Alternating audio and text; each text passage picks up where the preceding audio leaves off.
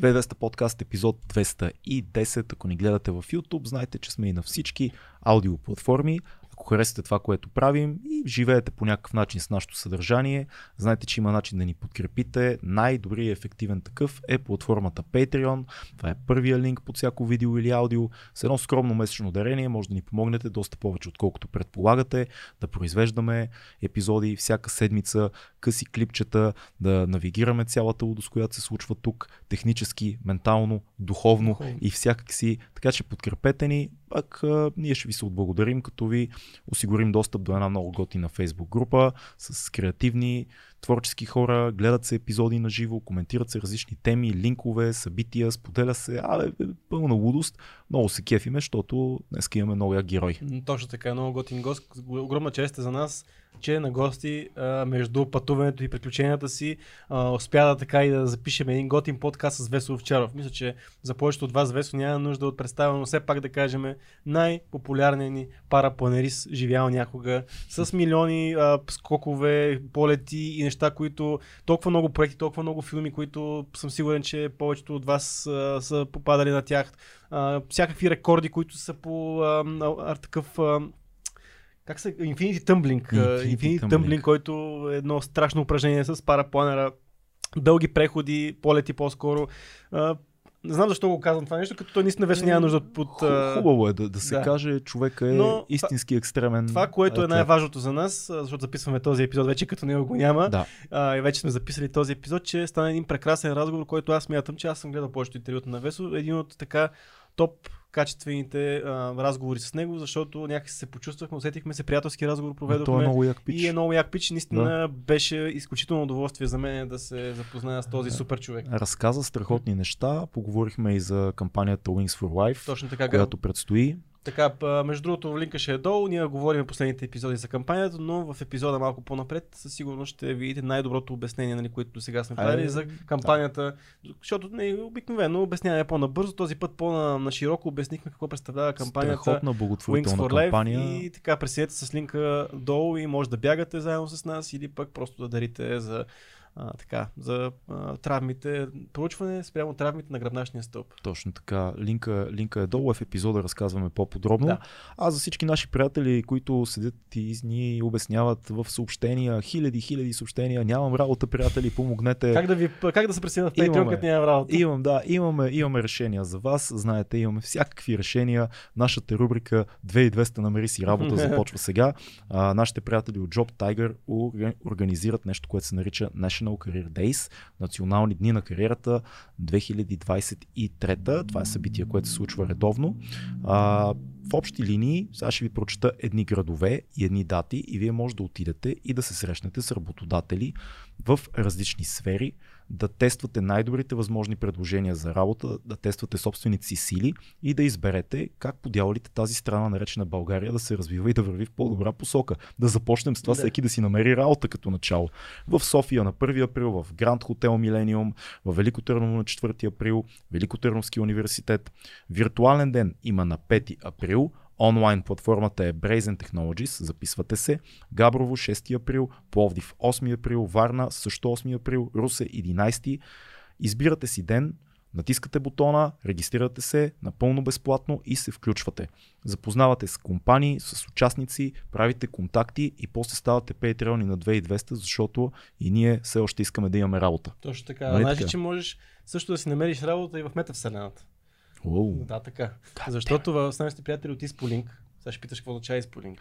Исполин. Какво е изполинг, приятелю? Исполин, да, така, благодаря, че ми го пита. М, А, Исполин, знаеш митичното създание Исполин и Линк, което се състава не е Мегалинк, не е Хиперлинк, си е Исполинк. Окей. Така че създава тази компания, да кажем малко бекграунд от двама а, от двама братия, които са били в тек средите. А, най-важното, което може да постигнете с тази платформа и което прави тази платформа толкова ценна, е, че свързва а, кадрите, които са в IT сферата, с големите компании. М, Това обаче се случва в метавселената и се случва благодарение на, а, на така нареченият изкуствен интелект. Да.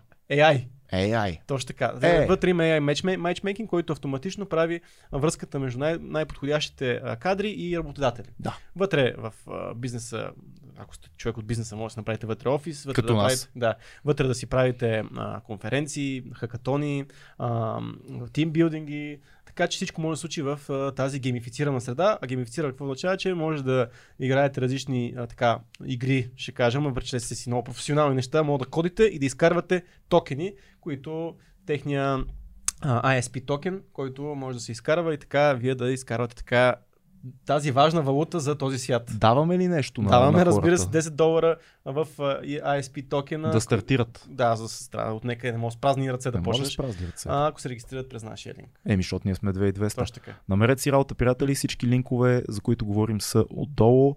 А, National Career Days, Ispoliink. Те са много наши хора. Да. А сега започваме един изключително готин епизод с Весо Овчаров. Излитаме. Излипаме хубаво. Излитаме. Да. Вече сме на живо в Patreon. Цеци, нашия гост буквално каца. Да, бе. 2200. Изпитваме голям стрес, обаче не от височини, а от синя зона. Това е най-големия стрес в момента в нашите животи. Да. Но много се радвам да, да кажа, че Весо Овчаров ни е на гости. Здрасти, Весо. Здравейте, приятели. Здрасти, Аз се радвам, че съм сред вас и ще засегнем една много специална тема. Много теми специални ще засегнем, но все пак да те питам първоначално. Хващаме от едно пътешествие, от, малко в пауза в момента, отиваш на друго място, ни разкажеш какъв, етап на приключенията и на живота си в момента. Ами тази година, за разлика от последните две, тръгна така доста динамично и наистина ме фащате между някакви пътувания. Едно от тях е, ми е мечта и ще се случи следващия месец. Сега наскоро се върнах от щатите, където бях в свои води, така да се нарече, свързан с един е, тренировачен лагер с, с, с един от моите спонсори. Няма да споменавам, но всички се сещат. Е, и тук в България много, много хубаво време ме посрещна, много сантиментално ми е така, като времето е част от организацията, защото всичко останало, ако е добре и времето не е добре, някакси се губи Губи голяма се. част. Ма вие голяма, голяма наука използвате, голяма наука за времето във вашия спорт, защото а, термодинамики, ветрове, трябва прогнози за времето, това е голяма наука. Между другото, тя е богатство не само свързано с летенето, но точно понеже уикенда бях на Банско и е, един от дните бяхме хванати от облак на върха на Тодорка с група приятели. И аз се опитах да се направя така на разбиращо от времето. Викам, ще се изчисти, но трябва да почакаме. Но те някакси психически не издържаха. И аз чак почнах покрай тях да се увличам, да, да се пробваме в мъглата и, и се пуснахме в най-тежката мъгла с 5 метра видимост. Надолу в тия ули и камъни и лавини. И реално после като слезнахме се разчисти. Нали. Да, много, да. много е полезно да знаем наистина какво се случва с времето. То не е научна фантастика, то е абсолютно предвидимо и много така а, лесно за окото, ако ги знаем. точно признаците. това ми е интересно. Колко време е подготовката преди нещо сериозно за теб? Говоря подготовка като опознаване на локацията, метеорологични условия. Ами това се, това се допълва цял живот тази картинка. Мгм. Основните правила ги знаеме, но има и а, локални правила, а, които м, очевидно е по-лесно да, да, ги, да ги научим от местните. Не е срамно Аха. да попитаме. Това е интересно. Някой път има наистина аномалии, които са свързани с а, микроклимата. Имаш ли някой конкретен пример да ни разкажеш за нещо, което се сещаш? Много пъти, а, значи мене първият ми скок а, от скала, то е малко нелегален, ама тук е безопасно в България. тук. тук, Далеч сме, съм от... тук няма камери, така че всичко Да, е- а, това Само беше, само, само, ние сме си. Така, това че. беше в а, а, един национален парк, то затова е забранено Мгм. в Штатите. Ел Капитан се казва първия скок. А, пър, тази скала, от която скочих за първ път. И си спомням, като застанахме отдолу а, с а, тия приятелчета, дето щяха да ми помогнат, нали, да ме ориентират къде, какво що. И аз като видях какъв е вятър, то ще ни избрули. Чакай малко, колко е висока скалата? Хиляда метра.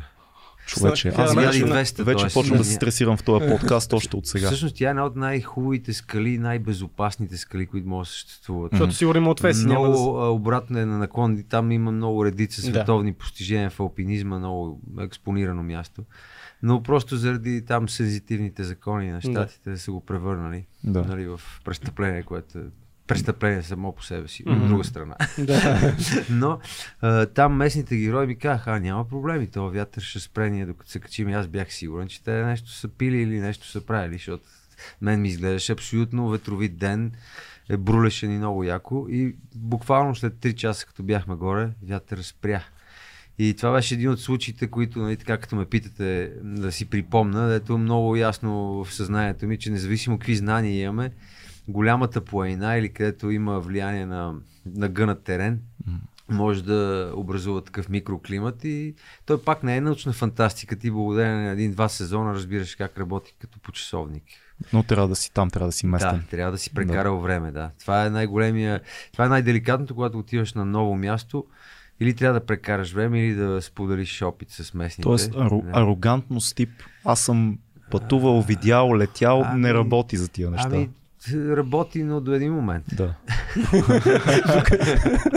Тук да се пресакат нещата. да. когато си говорим за пътешественици, много често си мислиме за едни хора, които нали, пътуват на крак по някакъв начин с а, колела или нещо от този сорт. Ти виждаш всички тия неща, които си видял, защото ти, доколкото знам, си обиколи всички континенти. Не всички, а, не всички. още. Австралия не съм бил.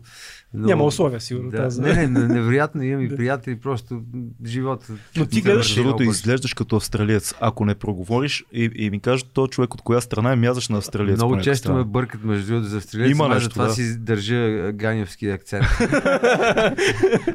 Което се запазна марка в, твое, в твоите видеа.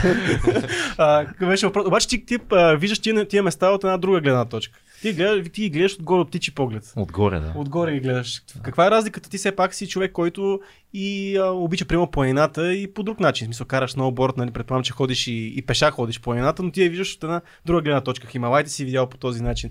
Какво е усещането да ги видиш тия места от, от, отгоре?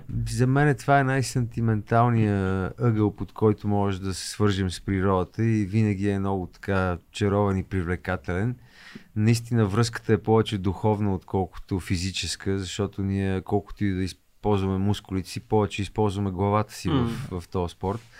И а, това е специалното, че е много, много, направо си е романтично едва ли не да го нарека.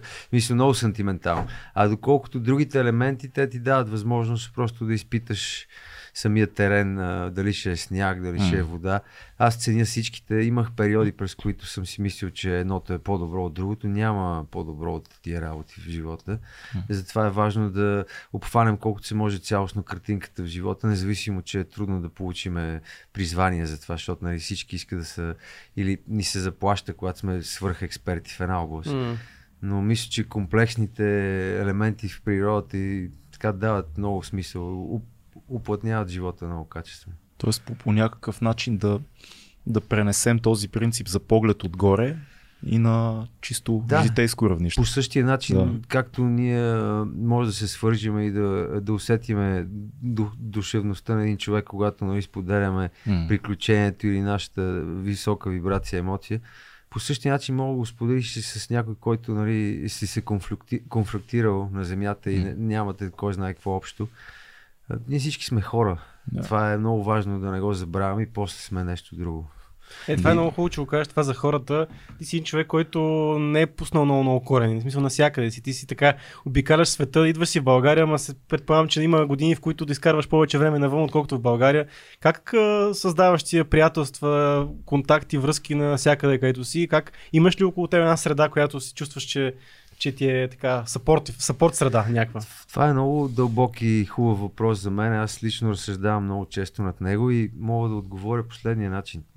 А, ние може да се свържим с всичко и също време, ако го държиме прекалено дълго и близо до себе си, то ще натъжи нали, и, на, mm-hmm. и на нещото, и на нас. И а, тук аз съм късметлия, че просто живота в наши дни е много забързан и аз по естествен път не мога да пусна корени, нали? И съм постоянно в една хармония с променящата се среда. А, така, свързан съм с всичко и нищо не притежавам общо взето в моя mm. живот. Нямам много possessions.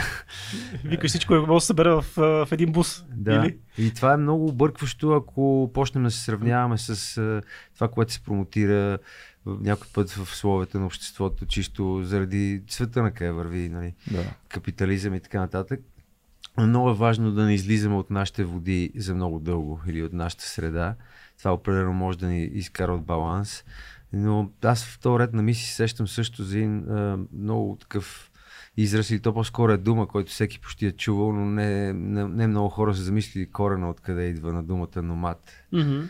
Замислили ли сте се? Не. не. И тя се от две думички. No, No и ma- mad.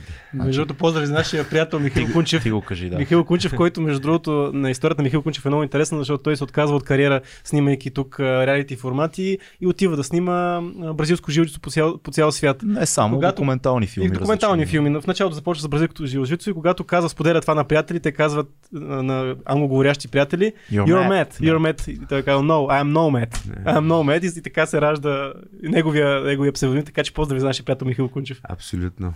Това Добре. много Да. хора могат да го открият без да се замислят, но когато се замислиме, и така още повече има смисъл. Кога се появи при тебе тази философия? Как се кристализира с годините? Това разбиране за... Защото има нещо много интересно при теб. Ти летиш и те познаваме като спортист, като герой, като човек, който прави екстремни неща. За мен лично отвъд спорта, те са просто героични неща в моите очи. Недостижими за мен и се възхищавам, но забелязвам, че това е една цялостна рамка, която ти имаш за, за начина си на живот. Сливането, полета, носенето през пространството, през предизвикателства, през приятелства. Как се... Защото това едва ли е било така от началото? Разбира се, че е процес. А, ние като цяло нали, трябва да попаднем първо в една среда и после събитията, които се случват, ни ориентират малко или много. Мене винаги са ме влечали спортовете, още от 3 годишен карам ски, после сноуборда като навлезна. Да. А, общо взето локацията ми е дала този шанс, а, а моята ориентация е дошла от това, че м- примерно винаги ми е било любопитно да, да, да разбера защо изпитвам нещо. М. И, и като малък аз имах много силен страх нали, от високото. Да. А, и, и отделно, нали, като ме възпитаваха моите родители, майка ми се опитваше да ми дава правилните съвети и винаги ми казваше не се вижда с тия хора, с уния хора. И аз Да те на- пази. то, точно на пук започнах да, да, да разучавам живота от първа ръка. Да. Просто някак си това ми даде това, тая възможност да, да почна да разбирам, че няма лошо. Че ние трябва да минем през много неща, за да разбереме кои сме. И това е процес, който не спира. А, а в момента се чувствам комфортно, че, че може би го следвам, не само, че се случва автоматично, че някакси разбирам за какво става дума, но и това отминава. Няма постоянно състояние. Много е интересно как тази... Ние много често говорим за тази философия в живота да се сблъскаш доброволно с предизвикателството, като някакво средство за порастване, съзряване, осъзнаване кой си, но Инициация. тази, тази много важна част на инициацията е доброволно. Тоест не седя си тук и чакам да дойде нали, лошото. Не, не, знам, че има лошо и аз отивам при него. И някакси в твоя живот е еманация на това нещо. Ти кажеш, страхме е да летя. От, страхме от високо. Ще летя. А, хора, определени хора, може би са вредни за мен, може би са лоши, може би са непознати, отивам да срещам хора. Има земи, които са далечни непознати, отивам на тях. Има скала, я да пробвам да летя от скалата. Това е много... Да, и всъщност Интересно. ние разбираме посредством тези експерименти или М. на пук или каквото, както искаме да погледнем, че всъщност всяко нещо си има своята стойност Да. и е изключително важно ние да сме отворени, да нямаме предразсъдъци. Нали, той има много приказки, стилно сте чували, нали, човек не си избира семейство, не може да си избере приятели, но, но живота му ги преизбира въпреки. че има свободен избор. По същия начин и с това, което ни бива, нали, или сме си избрали, това може да бъде преизбрано и затова трябва да сме отворени, не да страдаме и да се чувстваме като жертва, да сме благодарни, че получаваме този урок и възможност да, да се развием на по-горно ниво. И да вземем отговорността. Да. Реално, защото това е подарък някакъв, който ние си носиме отговорността за това. Абсолютно, да. Да. А, много е тънък елемента между това да се предадат знанията, както ние в момента се опитваме М. да докоснем някой, който ни слуша, между това той да намери своята собствена истина, защото всичко е изключително индивидуално в този свят. Това, ти го кажеш, беше ме страх от високо и затова реших да, да лета. Това ли са, хваща си слабата страна и, и се опитваш да работиш върху нея или пък хваща силната страна и развиваш силната страна? Как според те трябва да се По-скоро първото. Да. Това ми беше слабо, защото аз не харесвах да съм подвластен, да съм влияние, под влияние на някакво чувство. Мгм. А, то просто само по себе си, дори никой да не го знае. Тук въпросът е доколко си на ти със себе си, доколко а, обръщаш внимание на своите мисли, на своите чувства, това как се възприемаш. И аз не се харесвах, това никой не го знаеше. Mm. Но аз просто тръгнах по този път и ми е подарил много, много емоции, много незабрави мигове, много а, житейски израснах покрай всички тия неща. Аз да ти кажа, имам чувство, че генерално човек твърде много да се харесва не е много полезно. Не е полезно и, и то, то ще бъде много краткотрайно. Да, да, да, да много бързо се разбива тая идея. Аз даже пък имам, аз бих надградил това нещо, бих казал, че даже не е много хубаво и хората около него много да го харесват. По-хубаво е се оградиш от хора, които малко може да не те харесват чак толкова и те критикуват, колкото да са ти такива, които казват браво, всичко е точно. да те много си харесват толкова, че да те критикуват. Да, трябва да те Честно. харесват толкова, че да те критикуват Да. честно. Да. Абсолютно. Това е също много тънък момент. Нашата социална среда и, и всяка, всяка една компания, всяка една среда би ни дала много и би ни взела. Но определено е важно да, да запазиме, нали, Да, ама ти ето има, има, в момент, който нали, ти се занимаваш с това от 20 и кусор години вече. Има един момент, който ти вече ставаш доста популярен в тия среди. Как избягваш да се ограждаш от конформисти, които ти казват, Весо, ти си най-великият, ти си най-големия. Това И- ме кара се чувствам некомфортно, защото това не е истина, първото, което... Аз си спомням на времето, като започвах да лета и се опитвах да задам тия глупави въпроси, нали, да се ориентирам кой какъв е. Те ми отговориха много, много изчерпателно. Най-добрият човек в нещо е този, който най-много се е изкефил. Да. Независимо дали е получил кредит за него. Естествено, да не даваме лош пример е важно, да не нараняваме другите. Но какъв би, би бил един успех, ако ние не сме се удовлетворили, ако сме го направили само с цел да, да, да успеем. Нали? Ако е самоцел успеха, той няма да донесе много до нашето удовлетворение. Нали? Да, и това, което ти правиш е много интересно също, защото ти се готвиш за нещо дълго време, което е една конкретна точка, даден скок, даден поле, даден рекорд. Колко ще е? Мечта. 651 ли бяха? Три- е, И 13. И 13, Нищо, извинявам. нищо, Пожелавам ти Лесна 650 работа, нагоре. само Да? да даде време. Го, готвиш се много време за този момент, успяваш и, и сякаш това е точката, в която, нали, ако човек гледа отстрани, си казва, а ето той го направи. Само, че твоят живот продължава. Тоест, как се, как се поддържа това нещо, което битка, битка, битка. А, ето, а, успях! И сега как продължавам нататък с следващото нещо? Това Разбираш е, ли? Да, това е едно от най-деликатните Да. неща, защото нали, всички си мислят, че предизвикателството е да откриеш какво ти се прави, нали, Да. какво искаш да бъдеш, но дори да го откриеш с цялото си сърце и да, да те грабне, то пак е до време. Освен Да. ако нещо не ти има, нали? Защото М. ако седиш цял живот на един акъл нещо, Да, колкото и да е забавно отстрани. А, и това е до време и това са най-трудните моменти. Аз в момента правя такъв преход от точно от тия свои а, мечти, които съм сбъдвал и много пъти ми е било е, нали, само просто да си тръгна с усмивка, независимо Направих какво, го, се случва. го. Удовлетворението е много сантиментално, но не е за дълго. Общо проблемите остават много по-голяма полза след себе си. М, Обаче никой не търси проблеми, нали? Но това, което в момента аз случвам като преход е, опитвам се да, да създам една среда, която ме повдигаше емоционално, че съществува, която не съществуваше съвсем по мое време, когато наистина тия мечти много имаха значение за мен. Но в момента се опитвам да създам по-подходяща среда за такива като мене.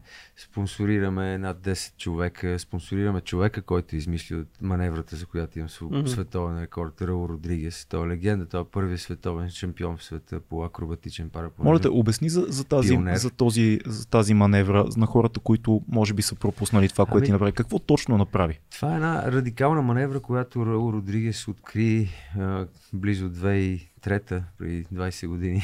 да. И ние за първ път, като видяхме 2004 на видео, си мислихме, че някой си много, много добър IT експерт е направил страхотен луп на, Да, на, нещо. на After Effects. Да. Но в тази радикална фигура, невероятното е, че крилото може да се върти като въженце под тебе, над тебе, под тебе, нали, се върти. Изпитваш невероятна енергия, претоварване, близо 7G в момента, в който ти Си изхвърля. почти Не. космонавт с Да, това нещо. Просто усещаш все едно а, сърдечния ритъм на, на планетата ни, защото нали, тя има гравитация и ти просто усещаш този кик и след това няма. Нали, то е туп-туп, туп, туп. Нали, като, е, много специално усещане. Нали, Ти направи 613 такива оборота. а, да, наложи се, защото тогава цифрата беше много голяма станала, която ми се отдаде това възможност да пробвам пак да подобря рекорда. Иначе аз съм бил на границата да го подобря много пъти, но все нещо нали, не се е получавало. Какво, какво да напишат нашите а, зрители, които ни гледат в момента в YouTube, за да, за да го видят? Между другото, аз си мислих да го кача в YouTube цялото видео. То ще е много досадно, защото е 17 минути нали, въртене. Аз бих го гледал. А, нямам го в YouTube, има го в моя Facebook, но ще го кача скоро в YouTube. Добре. Трябва да има кратка версия на самото Ага. видео, ако напишат просто Да. World Record Infinity Tumbling. Infinity Да. Tablet. World Record Как, как се чувстваш като стъпиш на земята след а, 613 оборота на... Беше ми много спокойно. как така? Еми той се навъртел за въздуха. Какво В принцип, е, вие се смеете, но всъщност наистина по този полет е въпросния, той въобще не беше изтощителен.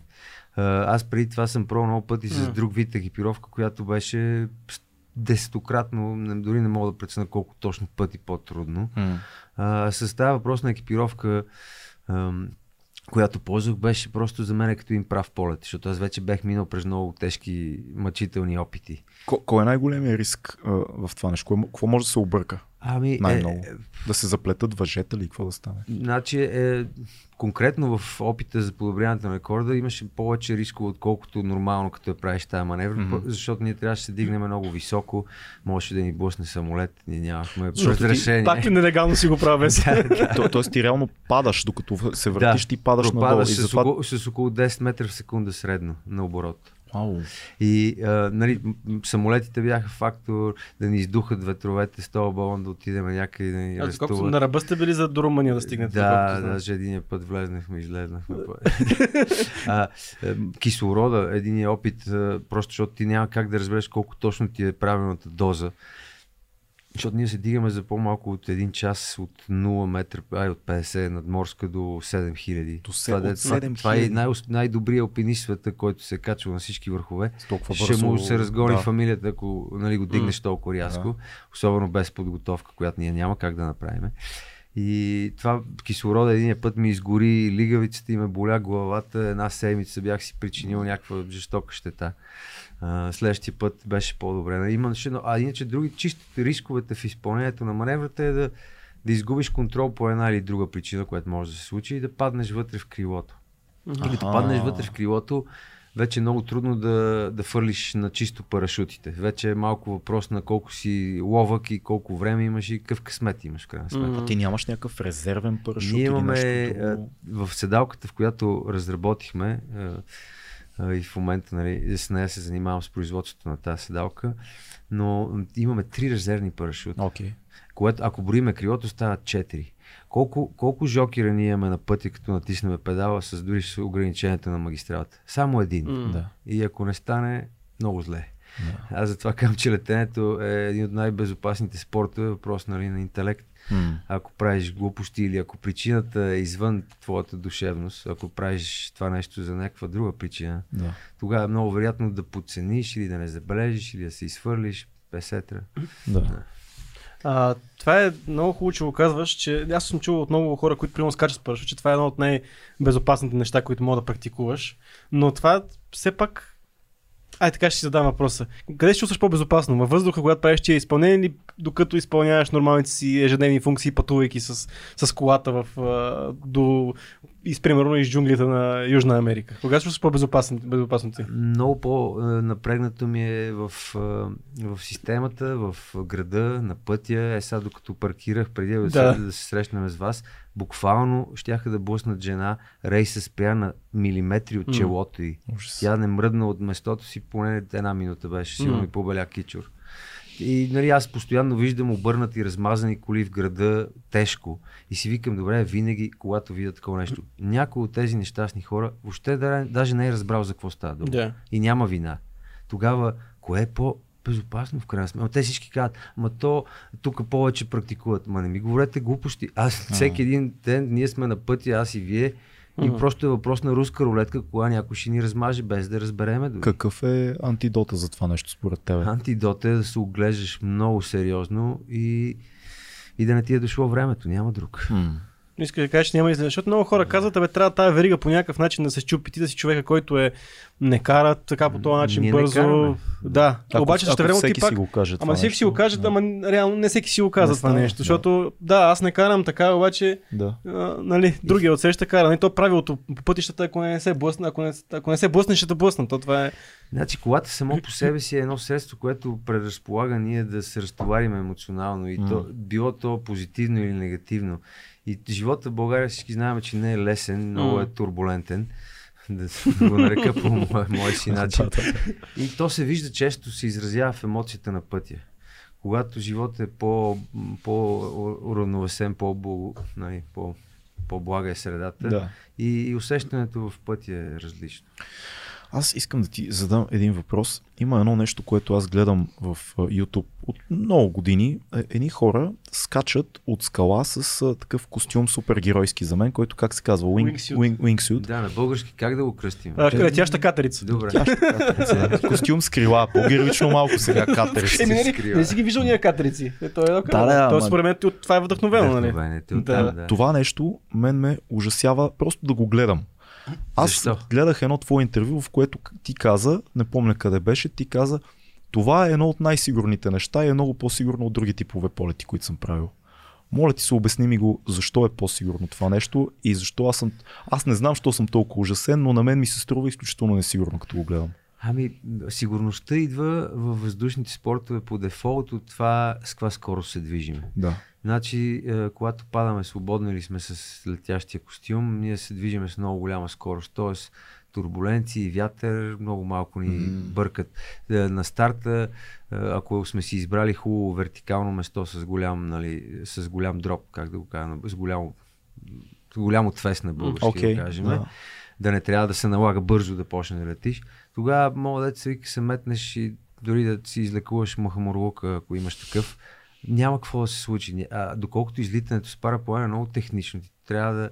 Мисля, и в двете има техника, Мгм. но в едното нали, гравитацията те поема и ти просто тръгваш да летиш, а в другото трябва да имаш контрол по време на самото излитане. човек като гледа отстрани, контраинтуитивно е точно това, което кажеш контраинтуитивно, защото отстрани изглежда така. Голямо крило, по-голяма сигурност. М. Скок без нищо малки крилца, сравнително, много по-малък контрол и по-малка сигурност. Изглежда като, а тия са луди. Политат, нали, падат и то изключ- знаеш много добре, Да. надолу и след това се издигаш. Ти кажеш, този момент, нали, на, ужасяващо изглежда за мен. Ами трябва да си минал през стъпките. Между другото и пак е въпрос на подготовка и с двата спорта в крайна сметка, но някакси в свободното падане или в скоковете хората имат малко повече респект и се подготвят повече. В парапланеризма нали, много лесно да, да го схванеш, за един уикенд мога да изкараш курса и, и ти реално да имаш шанс да оцеляеш много пъти.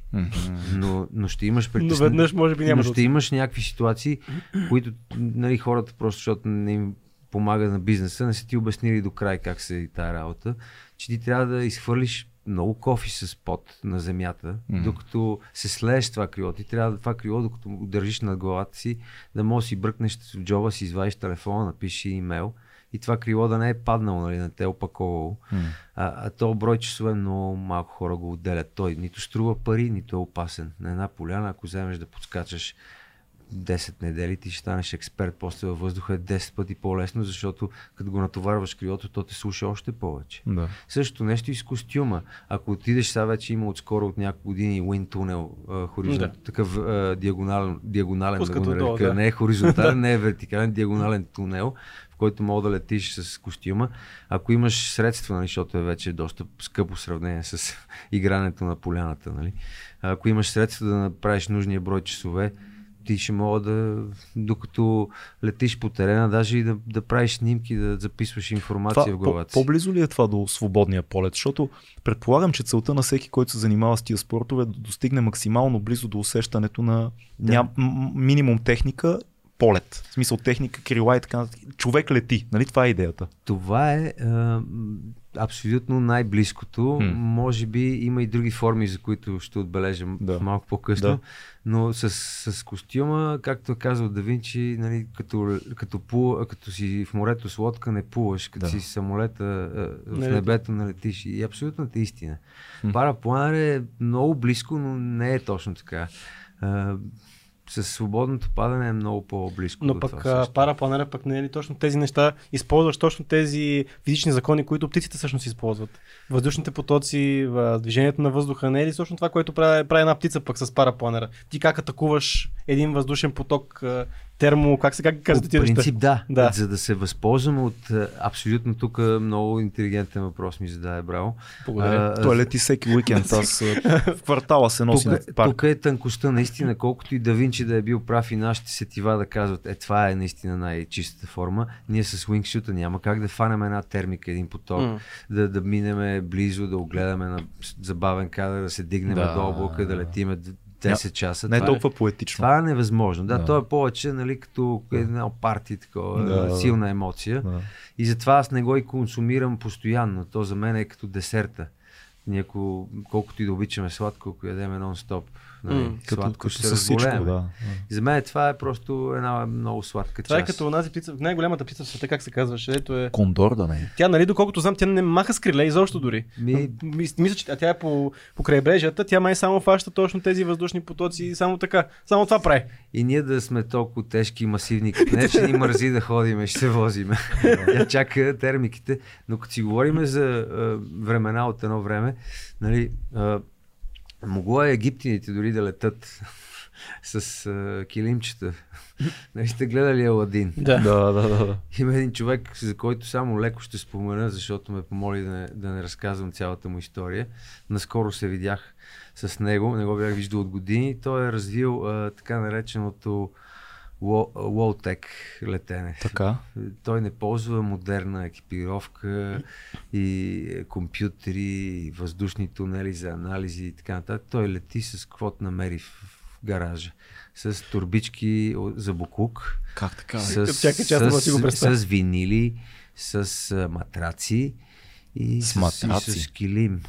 И с Как, килим. как скиним? Ами скоро ще видите епичен филм, за който аз само ако мога да ви разкажа повече, ме обещах да, Да, разказвам. се, ще... А, Ще видим човек, който лети ще с килим. паднат слушалките хора. Аз ви казвам, това, което сте виждали в модерното летене с Wingsuit до терена, нали? Да. Си го представете с килим. С килим. А то- този човек какъв е? Египтин ли? е? Не, не може спокойно да бъде един от тях, преродил се във Франция. Да, да. Французин, значи. Фред, Фреди се казва, уникален тип. А, Значи да следят хората, защото ще излезе нещо. Да, ще излезе нещо. Аз му Аз казах, добре, това футич, защо не? Защо тия кадри не са в интернет? Това ще стане, това, това ще бъде нещото, което знаят хората и всичко останало, нали? И той каза, ами, защото правим филм сега, нали? Да. Не бързаме. Аз викам, дано да излезне преди нещо да излезне проблем с тях. Да. Защото, защото някои от опите завършват много екстремно. Той ми покаже и видях, защото ти за Но трябва да се преземиш по някакъв за да начин. се... ов- Не, не, ти имаш парашут да, има винаги. парашут, ага. Но, но нали, да летиш, не да падаш, Да. да, да летиш по терена М. с тия, прови... тия подръчни материали. С матрак. Майко. Това нали, се изисква два пъти повече умения и тренировки, защото нали, много по-променлива е средата. Не е като един костюм, който е ушит на лазер, М. отрязан, за- закърпен нали, и то няма мърдане. Също? Аз се замислям две неща от това, което ми разказваш. След този филм ще се случат две неща. Първо, Ще има Ед- много един- изпопадали. това е първото. Матраците от всякакви откачалки ще литнат с килими и матраци. И второ, много големи компании ще потърсят твоя приятел за реклама на продукти. 100% и аз му Нашия матрак лети. Нали? Да. Значи този човек Това ще се случи ще има 100%. спонсори за Да. напред, колкото си искаш, без да му се налага да, да се обвързва с екстремни спорта. Да. А, тотално обаче в другата, в другата крайност знаем, че е, един човек като тебе, който лети с различни такива къмършал нали, принадлежности като крило, Да. много така стриктно инспектира, скатава и така нататък, защото аз примерно имам приятел, който има стотина скока с парашут, но той ми е казал, че най-важното нещо, което той прави в деня си, когато скача, е сам да си скатае парашута. И ти ли така се грижиш за екипировката си, сам без никой да се грижи за нея, ти да си знам, да си проверил всеко едно въженце, всяко едно ремъче, всеко един начин по който ти е сгъната екипировката. Това е малко като историята с дядо Мраз. В смисъл. Не е толкова истина. Смисъл, аз сега ще ви разкажа моят личен опит е, и защото аз също така възприемах колко специално и опасно и Да. важна е тази част. Естествено, тя е важна, но, но парашута е почти непобедим. Затова спорта и като цяло средата е толкова безопасна и могат да го практикуват всякакви хора от всякакъв ранг. Нали? А, мене първия ми а, скок в Европа, като се върнах, а, не знаех още как да си изгъвам парашута и направих един опит много небрежен в един къмпинг в Италия и буквално го натъпках вътре. А, после дойде моят голям приятел и един от моите вдъхновители в тази среда, Иво Нинов с който скоро отиваме на много специално място. А, той ми каза, айде да ходим да скачаме. И аз викам, супер, нали, чаках да се обадиш. И викам, само да дойдеш, обаче да ми помогнеш да сгънем парашут. Нали. И той дойде и вика, а, той е вътре, бе. И, и аз викам, да, да, ама аз нямам представа какво съм правил. Е, вика, що ме вътре, добре. Добре. И аз, ма как така? Е, той вика, спокойно. Беше ми голям филм, но му вярвам, защото нали, затова са приятелите. И, и вървиме на там, обаче ти е, значи. мене си ме Да. гложга това в главата и, и той просто знае природата Да. на нещата, как се случват. М. И зададе ми няколко елементарни въпроса, не го е гледал парашута, каза, той е вътре, добре. И после на път виждаме един друг наш приятел, много известен, един от първите бейсджъмпъри, той е бразилец Сабия, скача аз преди да знам какво е това нещо. И, и, и аз викам, аз Сабия, каква радост да те видя тук в гората, нали? Ама викам, що, що в обратната посока, нали? Екзит поинта на другата страна. Той вика, именно, вика, много е силен вятър, днеска ще ни издуха, не е окей да се скача, много силен вятър. И моят приятел вика, не, не, за тебе е добре. Защото той знае, че съм парапланарист. Да, се нали? Нямам проблеми с ветровете. И аз си викам, моля, ле, още един проблем. и тотално се филмирам. И отиваме на екзит поинта и, и това е море от облаци. Само 50 метра видимост има и надолу един слой с облаци. И аз не съм скачал и на това място. И, и той вика, ами са е супер, давай. Майко. И аз си викам, плана на Удничев, ама ако проработи, това ще е най-безопасното нещо доказ... доказано. сигурен вече Доказано. Да. Нали? Ако Е, проработи. Айде, айде да видим, Да. нали? И всичко беше супер. Ето това е Да, очевидно. моят отговор за сгъването на парашута. Иначе в скайдайвинг средата там е още по-добре, защото имаш резервен. Аз като се учих, отидах в Калифорния и те ми дадаха един парашут, който беше правен точно когато съм се раждал 82 Хм. и пак Иво беше замесен, той ме прати при този човек. И, и аз го взех от този човек само от уважение, защото си викам сега да не му го върна, не се обиди. Той приличаше на някаква много вехта такава работа. И, Иво ти е приятел, нали? Смисъл, да, да. И аз си викам, «Ма, В смисъл приятел ти е. да, да, да, да. викам как ще скачам с този пръщ, си викам на къма, ще го взема. И му викам на човек само да ми обясниш как точно основния се сгъва и той вика, имаш запасен, остави ме, че съм заед, тръгвай. И аз си викам, а, ще пробвам един път, пък и то проработи и така много пъти после. А, каква е, когато си А. на, на парапланера, каква е сигурността? Имаш парашут, да ти кажа, че имаш по принцип при акробатичните изпълнения няколко парашута, Да. но предполагам, че винаги има парашути, когато правиш тези крос-кънтри опитите, там също имаш някаква сигурност. Има, там аз почти не го мисля този парашут, той е по-скоро като пласебо, те знаеш, че всичко си М. направил като хората, той е като гражданската отговорност. а, а, не разчиташ на нея, нали? трябва да. Да. внимаваш на пътя.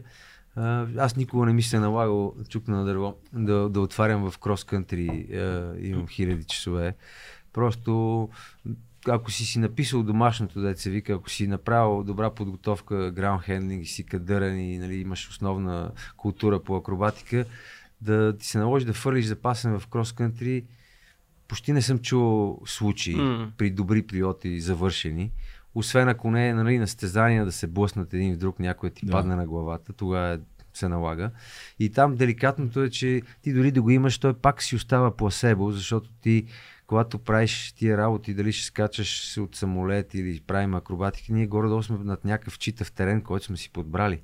А като летиш на кроскънти, то е възможно най-брутално грубия терен, който не мога да ти хареса, но ти се намираш над него. И там дали ще се размажеш с много скорост или с по-малко скорост, няма голема разлика. Ами ако да, това е много интересно, защото нали- Крос-кънтрито е доста по-екстремно. Да. Смисъл, Я, я ми обяснете само на мен като на Way Cross Country е, е такава, има планини, гори, има всякакви идеята да мине, доколкото знам, трябва да минеш разстояние, нали? Да. По-голямо разстояние. От точка до точка, Да. да, крос-кънтри, нали, прелети на български. Да. Да. Е, То вече почна да става в България за такива полети. Кефа е нали, да отидеш много далече и да се върнеш или да направиш триъгълник или ако е много, много Кол- силен колко вятър. е много далече като дистанция? Много далече. Световната дистанция е 612 км, мисля, че. Почти колкото България. Горе-долу е. Горе-долу да. моя личен е 530 в Бразилия. Тогава беше 580, ама те го подобриха преди две години. И под, под теб какво имаше докато преминаваш? Тия Ами, 500. Значи, когато правиш дълги полети за рекорди или по състезание, искаш, не искаш, ти си нарушаваш този кодекс на безопасността. Да. Нали, Няма как толер, твоя толеранс да не се видоизмени малко. Но пак е в рамките на разумното, нали? А, и тогава, естествено, на мен ми се наложи да мина през някакви места, ето ако не ми се беше получило, щях да излизам с дни. Ако въобще излезна. Еми, каньони, скали, където Вау. вятър ще е брутален и турбуленцията мога ме размаже да се пребия или ще излизам буквално дни, защото е ходене, няма път, шубраци, отровни земи. А на как, каква височина се движиш през по-голямата част от Ами, времето? твоето старание е да си много високо, Да. ама, ама, Ама- някой път не се Ама не получава. става. Да. И, нали, някой път ни се случва буквално да пипаме земята на 15, 20, 30 метра, мога да слезнем много, много ниско, да се вика, усещаш горещината. И ако имаш късмет и умение и възможност, нали, се дигаш, някой път кацаш. А, а, как излиташ после, ако няма? Смисъл, търсиш точка, от която след това да излетиш ли? Как става? не, ако не, кацнеш да ли, кацнеш ли, вече Свършва филма. деня си го пишеш дъждовен. Ако казват, а как те събират после, ако казваш наистина някъде? Това да е събере? голям, голямо приключение, което Защото никой е- не знае кой ще, къде ще кацаш. Мога да кацаш навсякъде на практика. Това е, нали, е, това е другата забавна част. Това е като, нали, ако имаш готин приятел, той не само е забавен, но и ще отведе на невероятни места. Да. Така- така и този спорт.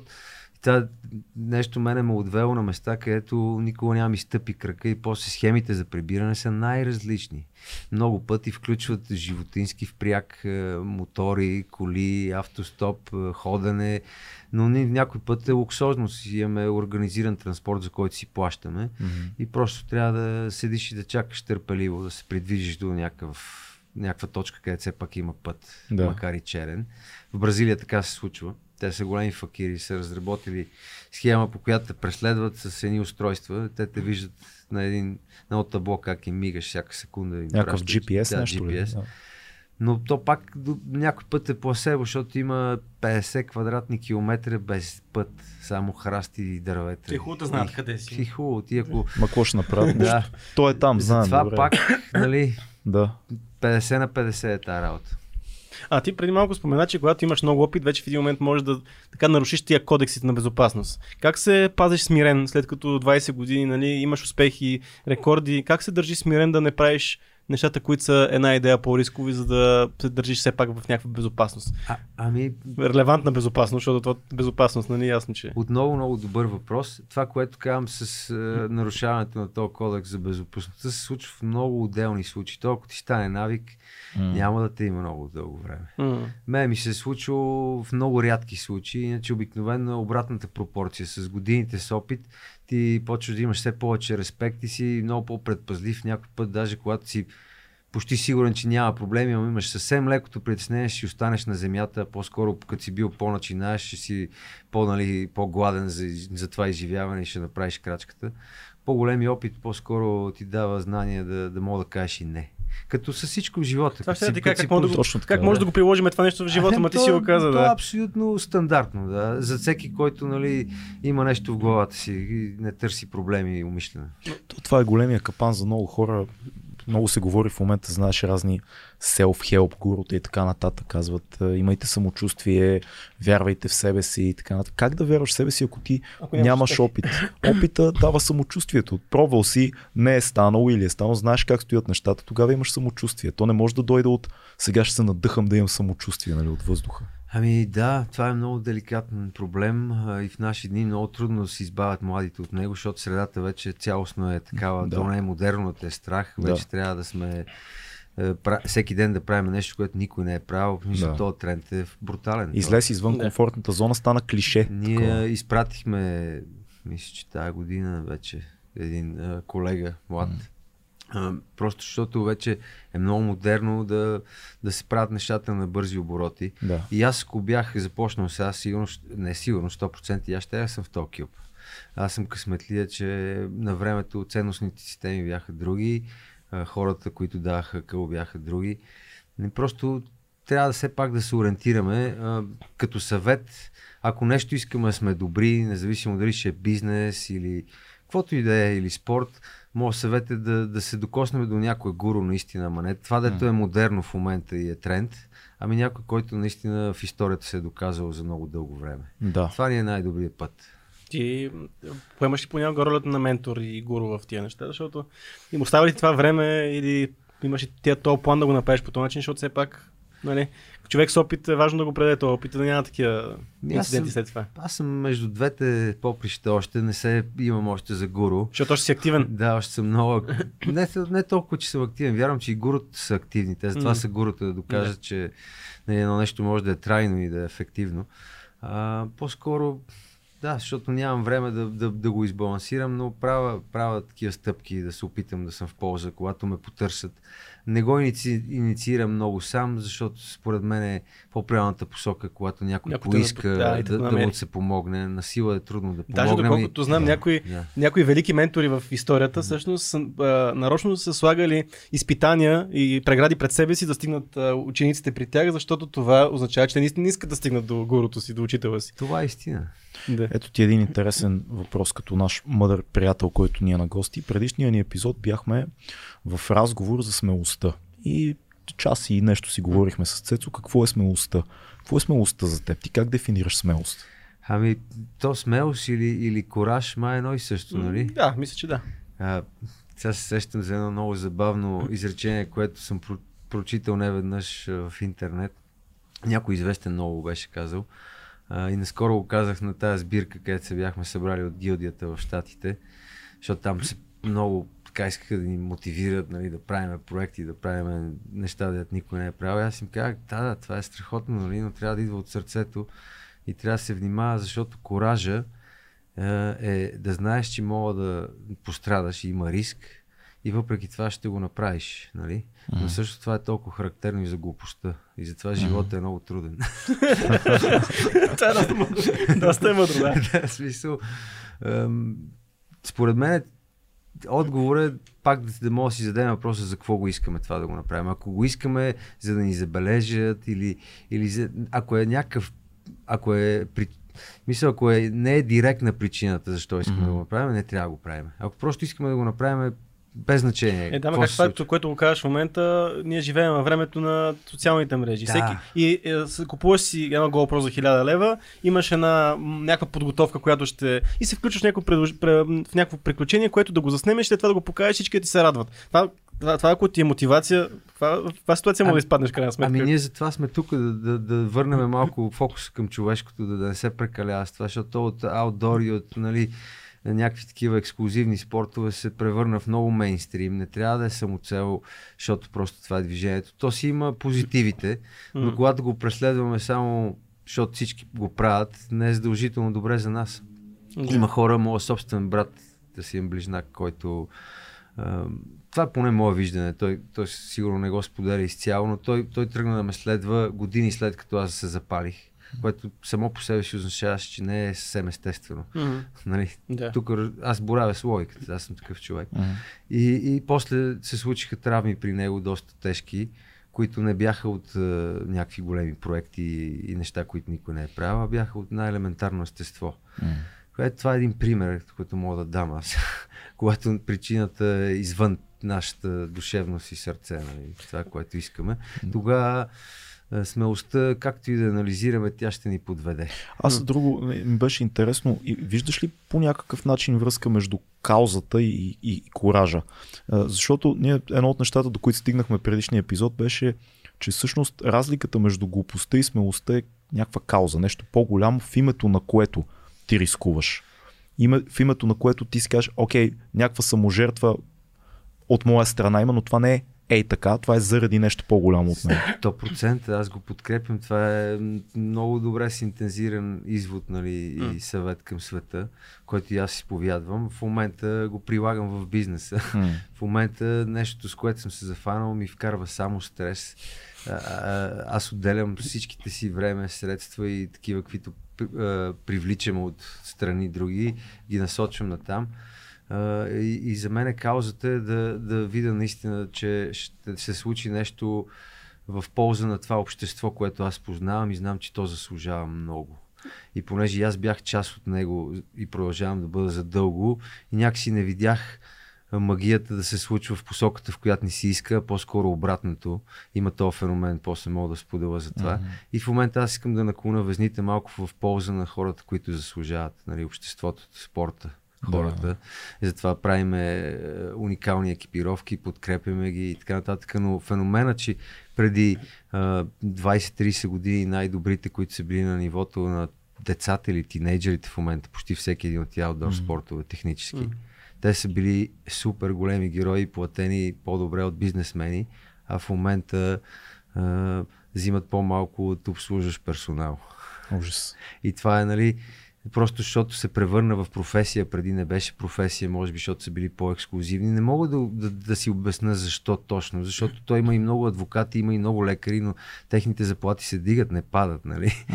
И аз просто в момента имам една много голяма кауза, много по-голяма от а, моите лични проекти. Това в, ти спомена нещо, това е в насока безопасност ли по-скоро е цялата работа? И безопасност, и като среда финансова възможности да се развиват тия хора в спорта. Това е, да. Защото виждаме, обикновено хората във вашия спорт са така доста свободолюбиви, малко са анти-естаблишмент, как се казва, на, и, и, малко трудно се вписват в една така по-корпоративна среда. Начин mm. по който да се изкарват пари, аз съм забелязал, че много хората го правят наистина за хобби, а пък може би имат потенциала да наистина това да има някаква професия. Ма е много трудно. Този тип хора като вас е много трудно пък да, да изкарат по някакъв начин прехраната с това, според мен. Ужасно е трудно и затова то няма лесно. Много, да. много е важно да, да го обичаме, за да, за да ни е по-лесно. Ако не го да. обичаме, просто ще е много голяма мък. Uh, аз не вярвам, че това е изключение. То във всяко нещо е така. Mm-hmm. Как се справяш? Ти спомня преди малко спомена, че сте загубили колега млад. Със сигурност и други приятели е така в... Все пак е спорт, който не е най-безопасен на света. Как се справяте като гилдия ти като лично с загубите, с травмите на тези хора, с някои хора, някои никога няма да полетат повече, дори да са живи. Как, Израстваме. Израстваме, приемаме го и почваш да възприемаш и малко по-голяма картинка, защото не може цял живот всичко, което се случва и то толкова неизбежно да е драма нали, да, и да е трагедия. Просто почвам да го виждам малко по друг начин, което може би ще изкриви темата, нали, защото, защото всъщност, нали, като като ги изпращат хората, нали, като си отиш и там човека в черни дрехи казва ни приказки, дето колкото и да са промивка, имат истина. Mm. има мъдрост. има мъдрост. Да, има мъдрост. Да. да. И за мен е просто това е част от живота. Много е важно да си свера часовника, когато се случи такъв инцидент и аз го правя постоянно за да ми дава възможност аз да продължа по пъти си не да се чувствам като човек, който е безотговорен или рискува изцяло. Да давам си сметка защо се е случило и ако а, а, нали, анализа сочи, че е някаква мистерия или екипировката не е 100% надежна, тогава това ще е сериозна спирачка за мен. Но когато е човешка грешка, нали, подценяване на някакви фактори, това не ме спира да го правя този спорт. Това ме прави още по-внимателен. Има ли такъв е неписан закон, който сте, неписан така, договор, който сте подписали сам, сами със себе си, че всъщност това е риска, на който се излагате. В смисъл, за да правите това, което обичате, цената е, че всеки момент може това да спре рязко. Ама знаеш каква е иронията? Първо, че ние го осъзнаваме и това ни прави между толкова така отворени да, да се насладиме на момента и толкова ни дава възможност да се свържим един друг mm. и средата. Просто променя цялата картинка. Mm. Именно заради това осъзнаване, че днес може да е последния ден. но, то е, но то е по дефолт еднакво за всички нас. Факт. Защото причината, поради която мога да не се събудим утре, е много, много голям списък. И, и това да скочиме с парашута е само много малък процент от този да. списък. Mm. нали? Това е като наскоро гледах едно видео, един ги питаше а, колко, колко милиона а, трябва, да им, трябва да им дадат, нали, а, за да си променят живота и те, нали, различни суми. А, а и колко милиона, нали, утре да се събудите, седи какво си уврежда и така, а, никакви... Няма така ни, сума. Няма така. Еми, Да. ние всеки ден, като се събуждаме, Да. трябва да го празнуваме този момент. Дето се казва, нали, тъп, Значи, научно, той е много скъп. научно всеки Абсолютно. ден в нас се раждат милиони ракови клетки. Нали, Да. Това е факт, в смисъл това всеки го знае. Нали, и голяма част, всички, нали, да, да се надяваме, всички от тях нали, умират. Но някои от тях така се случва, че не умират. А това е лотария до някаква степен. аз съм сигурен, че някъде има статистика, а, която сравнява злополуки по време на екстремни спортове с някакви чисто битови неща, които хората правят в домовете Да. си, да си изпуснат нещо на главата, да се подхлъзнат в банята. И съм, без да съм проверявал, съм убеден, че нещата тежат повече за битовите злополуки. със сигурност. Просто живота се случва, не знам. Всичко е, да, въпрос на статистика. То мога да, да го наречем и стъкмистика. Стъкмистика. Но ако не внимаваме, просто опасност дебна от всякъде, както и спасение. Да. Летенето и въобще прекарването след природата ни помага да, да се заредиме с този смисъл защо да продължиме. Някакси ме ми дава тази добавена стойност, която ако в едно сиво ежедневие продължиш да си задаваш въпроса по-надълбоко и по-надълбоко, М. просто в един момент ще стигнеш до една задънена точка. А когато съм близо до природата, това няма значение. А, вярваш ли си в големия смисъл на думата, не задължително религиозно? Вярваш ли в някакъв по-голям смисъл отвъден и т.н. или по-скоро си от хората, които казват не, не, ние сме гости в една вселена, която много-много не се интересува от нас, но да се насладим на това, което е тук и да намерим смисъла да го да, Да. да се трудим ежедневно. Ами, аз съм минал през много а, форми на това, което Мгм. ме питаш. В момента по-скоро възприемам, че има по-голяма картинка, не мога да кажа каква е точно, а, но определено вярата е това, което може да материализира много неща в нашия живот. Мгм. Но не в фанатичния смисъл, а в креативния смисъл. Да, аз още от самото начало, сега съм казал по не едно интервюта, като чаках човека, да трябваше да му учи, аз го призовах да кацне пред нас на един площад, където никога никой преди или след това не е кацал. Ня- Някакъв тип визуализация. се Да, е аз получила, просто да. имах нужда от това чудо да се случи.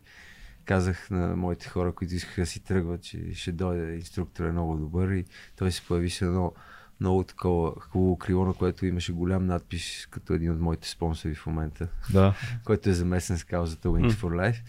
И нали, това не са случайни работи. Тоест, по- по-скоро вярваш, че Вселената усеща нещата. Ти, ти Усеща. можеш да проектираш нещата и да. Усеща и затова трябва винаги да имаме контрол над нашите мисли и М. независимо, че сме хора и някой път изпитваме негативни емоции и Да. вибрации, трябва винаги да, да, наклан... да помагаме нещата да върват позитивно. Имаш ли някакви малки ритуали преди полет? Такива? Ми, не. Суеверно ще е обидно кажа суеверни, но малки ритуали.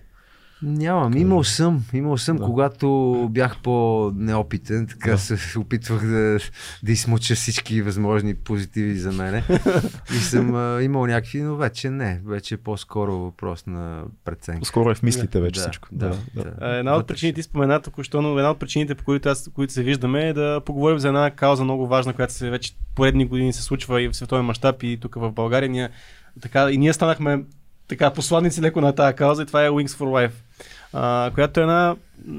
Много хора, знаеш какво казват българите тук? Бе, дайте да си решаваме местните проблеми, що се занимаваме с глобални тук проблеми. Кажи, защо е важна според тебе тази кауза и защо е важно да подкрепиме и Те се прави от една страна, от друга страна обаче не трябва да е за сметка на нещо. Според Мгм. мен е въпрос на баланс и този баланс ни удовлетворява нас самите.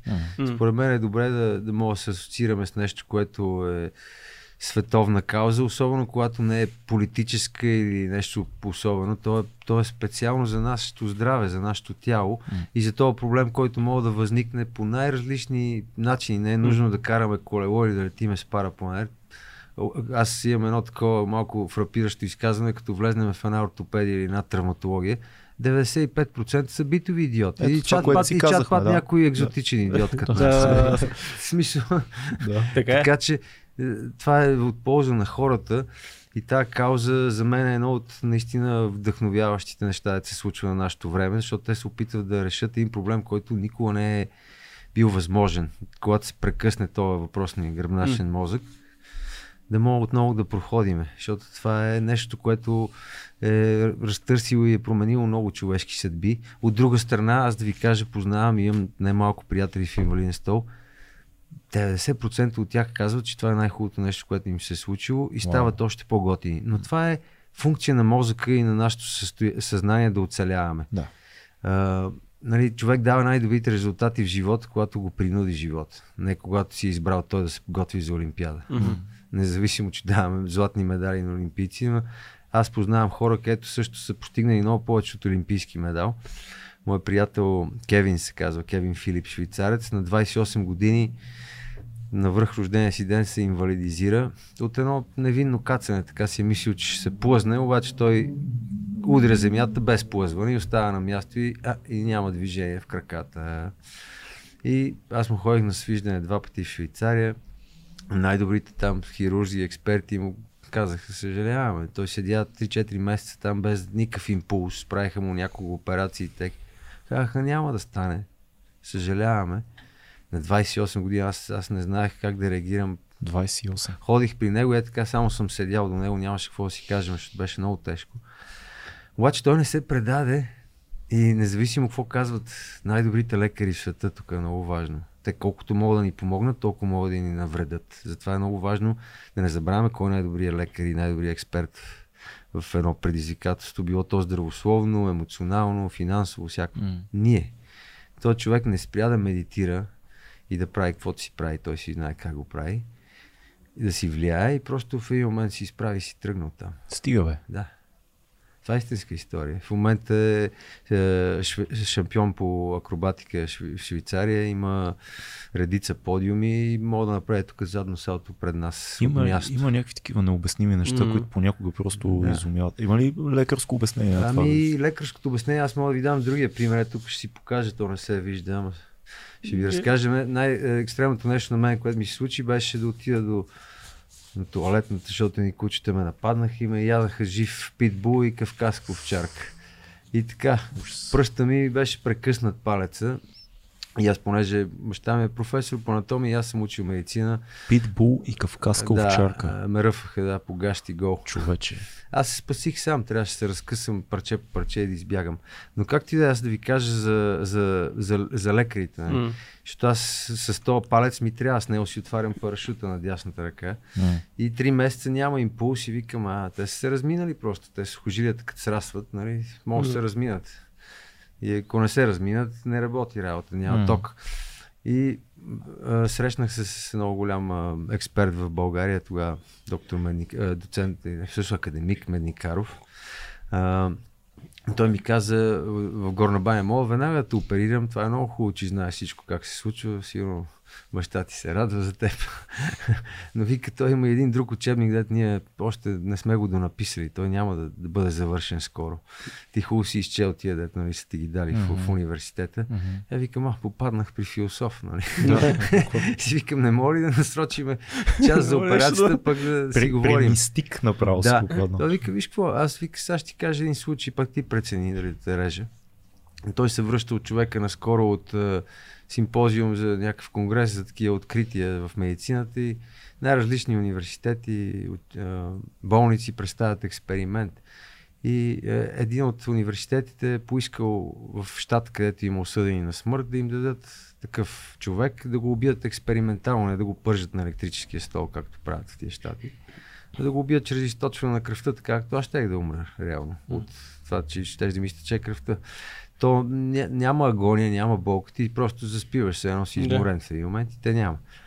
И те им позволяват, обясняват му на човека, подготвят го, а, даже му носят дрехи, храна. даже- Позволили са им. Да, Е, е, той, те така ли е, че ще го убият, но въпросът Да, че е, е много да, по-красиво. Да, да, да. И даже му носят всякакви нали, удоволствия, като новогодишно прасенце, Да. нали, го подготвят. Буквално. И, и в момента, в който нали, ще се случи това нещо, му слагат една турба на главата да не гледа. Връзват го на един стол, много изискана среда, той вижда нали, преди да го вържат. Като на филм всичко. И като го връзват, обаче той не вижда.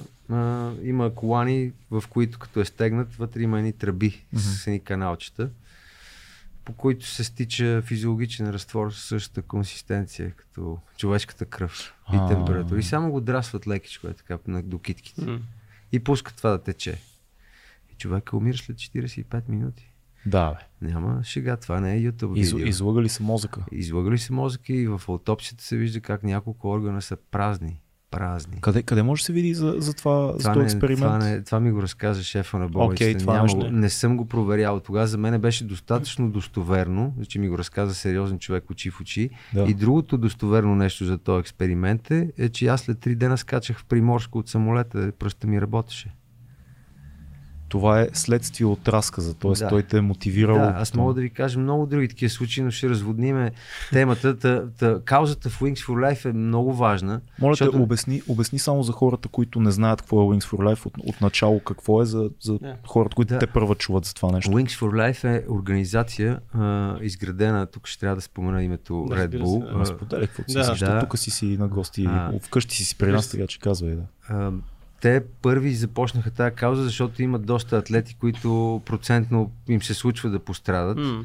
и са сантиментални към този вид травми, защото то като се случи гейм овър, няма повече какво Да. стане, кариерата ти свършва, а и живота на хората се проваля. Според мен това е по-същественото, Това е заради което са, по-съществено. се- са се засегнали. И те правят фактически най-различни експерименти, инвестират тия пари за благотворителност, които ние събираме чрез а, маратони, които се организират в различни точки на света. Интересното е, че се тича в един и същи час и ден по цял свят. И посредством тия средства ние мотивираме хората да се движат и да се събират средства за експерименти. И това, което бяха стигнали до преди две години, аз не знам в момента на какво ниво съм, за съжаление не съм 100% подготвен, а, бяха стигнали да накарат човек да прави крачки, който е от 8 години в инвалиден стол.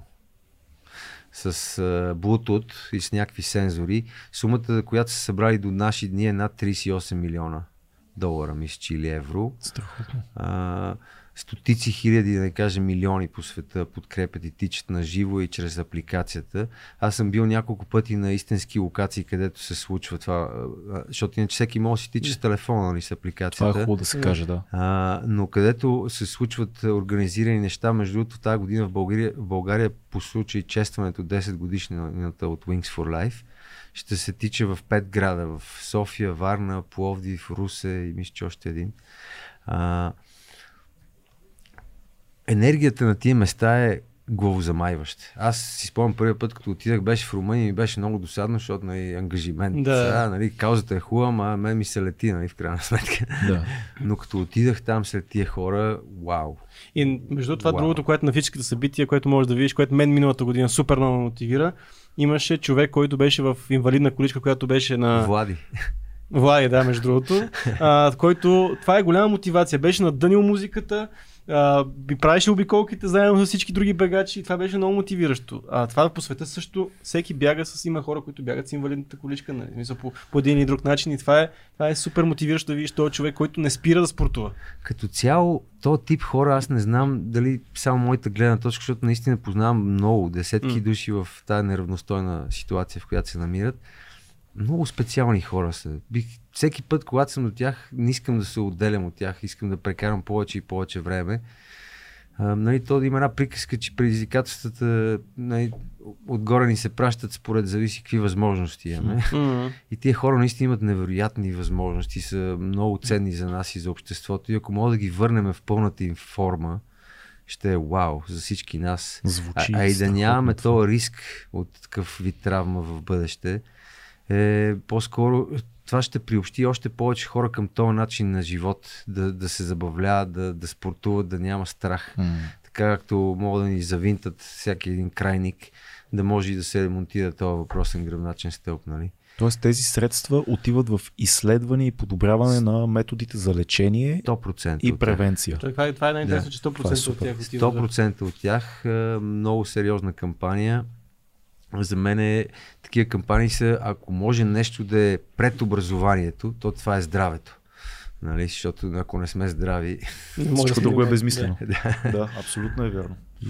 Добре, кога ще се проведе събитието? Кажете 7 май. 7 май. Тук в, в България, българско време е 2 часа, мисля, че 2 часа след обяд. Ние сме били късметли от край време, като са го избирали този час. Да. Въпреки, че от друга страна, ако е много жега, не знам колко е късмет. Е, май е, месец, май месец ще е няма да е добре. чак толкова жега, така че 7 май, тук в София, в Борисовата градина, на Слънчето се стартира.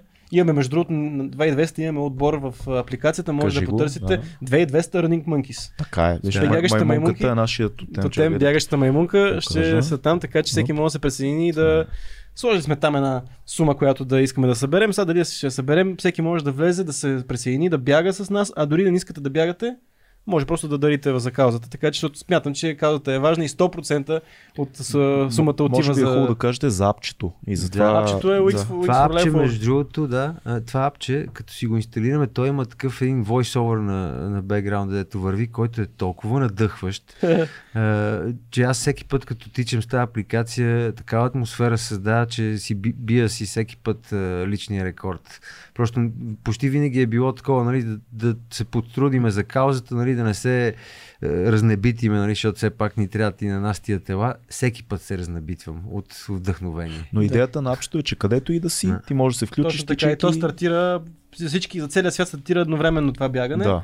И тръгва, реално има половин час, където всеки може да си държи каквото иска темпо. Така че дори не бегачи може да го направят, защото 30 минути никой не те гони. И на 30 минути тръгва една кола виртуална за тебе, която ти говори в отзад, че да стигне всеки момент и, а, на всеки, и тя ускорява темпото на всеки, на всеки 30 минути, ускорява темпото, ускорява темпото, докато не те стигне тази кола. е Май не ускоряваше, ама... Ускорява, ускорява. Така ли? Ускорява. А, Ускори. рекорда беше над 80 км, май и жена го държеше. Мия, май има, има доста сериозни. Ускорява всеки път, ускорява темпото.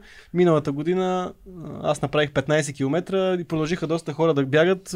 Им, имаше един човек, който бягаше далеч да направи около 25-30 км един човек в кръгчета в Борисова. Това е много сериозно, защото на, нали, с- на събитието там. не е нашето лично темпо, ами тази кола да се движи с 30 км и казваш, че ускорява с това, даже не го знаех. Ускорява, ускорява. Всеки 30 минути ускорява. Вау, Това значи, че под подходящото напрежение човек може да постигне нови резултати в този случай, а има и каузата, която добавяме към смелостта и коража и става Точно това Много потвърждават, нали, Да. това като извод, дето по-рано си говорим. точно, Точно така. така. Да. Добре, страхотно. А, имаме много хора те поздравяват в а, коментарите. Един въпрос има, мислиш ли за в големи кавички пенсиониране от професионалния спорт? Аз до сега живях като пенсионер, по-скоро сега съм почнал да Започва да работиш. така че хубав отговор, между другото. Добре. Да. А, аз имам два бързи въпроса преди да минем М. към рубриката. На чисто физическо ниво, как се, как се храниш, как, а, имаш ли някакви неща свързани с сън, храна, някакви основни упражнения, които правиш отвъд, отвъд всичко екстремно? Аз не съм сигурен, че ще съм най-добрият пример в това отношение, защото Интересно просто. моята диета мога да фрапирам много хора от всякакви групи. Защото ми се случва някой път да ям а, един, много често всъщност, много често последните години един път на ден. Просто дали от работа и от ангажимент или от забавление нямам време. И за мен е- Омат, нали да. така му викат Омат, One meal a day. Да. Да, и, Да. по един път на ден, много пъти ще ми се случи даже да ям някой път пакетирана храна, не е много полезна. Абсолютно на периоди съм. Няма нещо, което да следвам, но примерно аз много обичам хляб, нещо, което изчезва вече в културата на храненето. За мен е странно, защото това е дало тласък на човечеството, това вече пък е вредно. Много странно как така. Нали? Това е много различно, нали? Знаеш, Щатите и в Европа това, дето викаме хляб е са две тотално О, различни да. неща. Говориме, да, за, Да. за качествени продукти, ако Да. може. Но в България това е, ако не ядеш хляб, как се надеш, ако не ядеш хляб? Нали? То, Аз пица всички, ям всички, хляб. са, всички са на кето вече. Или Всичко примерно, е ако, кето ако не можеш да ядеш, е добре да хъпни го без хляб, ако трябва. За мен Изяж го без хляб. Две, два са големите фактори в това с диетите. Едното ни е по рождение да, да сме случили на метаболизъм, М. нали? Да. И другото е, колкото и нали, да ни е добър, ако не се движиме, всеки мога да напълне. Просто трябва р- р- как, обратно на дебитната ни карта, нали? разходите да са повече от приходите. Точно така. нали, обратно на банковата система. трябва повече разходи да има.